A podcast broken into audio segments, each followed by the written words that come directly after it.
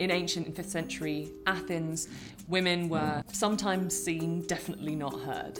They were really, really sort of low down in the pecking order.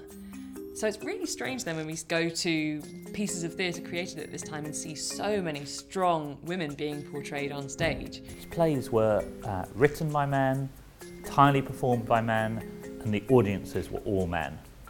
And they were being performed to uh, in a society and in a social hierarchy that treated women as an underclass.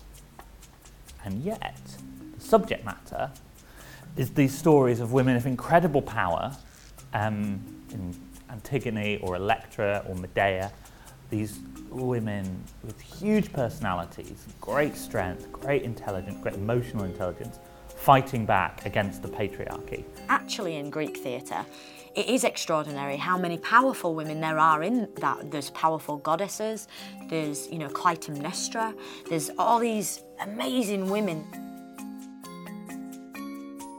So while uh, society in ancient Athens was was pretty misogynistic, definitely in you know deeply patriarchal, but uh, also we have some fantastic examples of sources, other sources around the time talking about.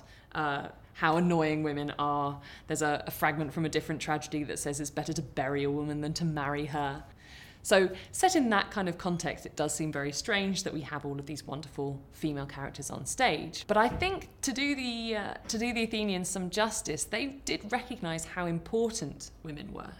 And even though women didn't necessarily have a political voice and they wouldn't necessarily be allowed out of the house that much, um, they would have been recognised as performing two, in particular, key roles for the city. First of all, they created children. Secondly, women often were really, really important for the running of the city's religious festivals. And in tragedy, we see though that tension, that tension between recognizing women are important and needing to control and subdue women worked out. So we get a character like Medea. She is manifestly intelligent, fantastically loyal. She has done everything that a wife should do. She produced two sons. And yet she's been cast off, put to one side. And this is something that Athenians would have been aware of and might have wanted to say, okay, so here's the situation. What might happen? How can we talk about this problem? Because we can't talk about it in real life. We have to talk about it in the theatre in this safe sort of space.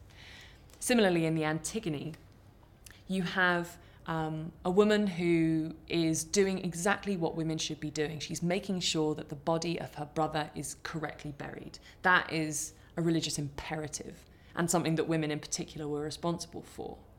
And the fact that she she is trying to do this duty and she's being thwarted in that by the most important man in the city is a really, really difficult question. How do you reconcile that? So they try and work out these tensions by putting them on stage. The writers were great writers and they recognised that it's in the marginalised voices, the oppressed voices, the uh, people who are trying to strike back against power that the best stories can come and that the most emotionally affecting stories can come. And I think, you know, uh, Sophocles, Aeschylus, and Euripides were were were brilliant in the way they they, they perceived that and as I say, not in a society where those stories were mm, by any means at the forefront of people's consciousnesses, but to find those stories and take them and force them into the front of the drama. So, another play that features a lot of very, very strong, intelligent women is Women of Troy. And again, for us, we want to think about how they talk about issues of the treatment of women in war, about how women deal with the loss of their children, of their husbands. But it's possible to argue that in the first performance of this play, being a woman wasn't wasn't the issue. It was actually about um, people who were kind of on the margins of society, people who didn't have a voice in government. And for the Athenians, unless you were uh, white and over 30 and had probably had a certain amount of money, you didn't have a voice in the way things were run. So if you take the women in that play as just representative for those who, who don't have a voice, then uh, it, it works just as well. We are fascinated in the other. And if there is a symbol of other, it is Medea. Nobody understands how somebody can kill their own children. And Euripides is incredibly specific. The thing that's amazing about the part for me is to play a woman who is angry and who is passionate and is unapologetically in that state.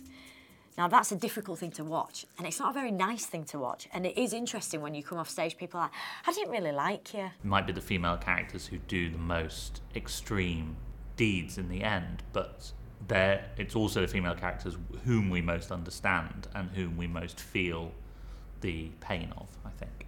And that's what that's what I think the the best of this writing does is it is it allows us to understand how somebody would get to the point of killing their children or killing their husband or killing their mother um, and it it's because the suffering and the predicament and the pressure that builds on those characters is so articulated. I think what we have in Greek tragedy is a lot of awesome women. And I and I use that word deliberately. They're awesome in the sense that they are fantastic characters, but they are also inspiring awe in what they do, how they act. That they are perhaps driven to do things that we would rather not do, I think speaks more to the society at the time. And again, speaks to these perhaps male fears about what they are doing by suppressing women in the way that they did in society.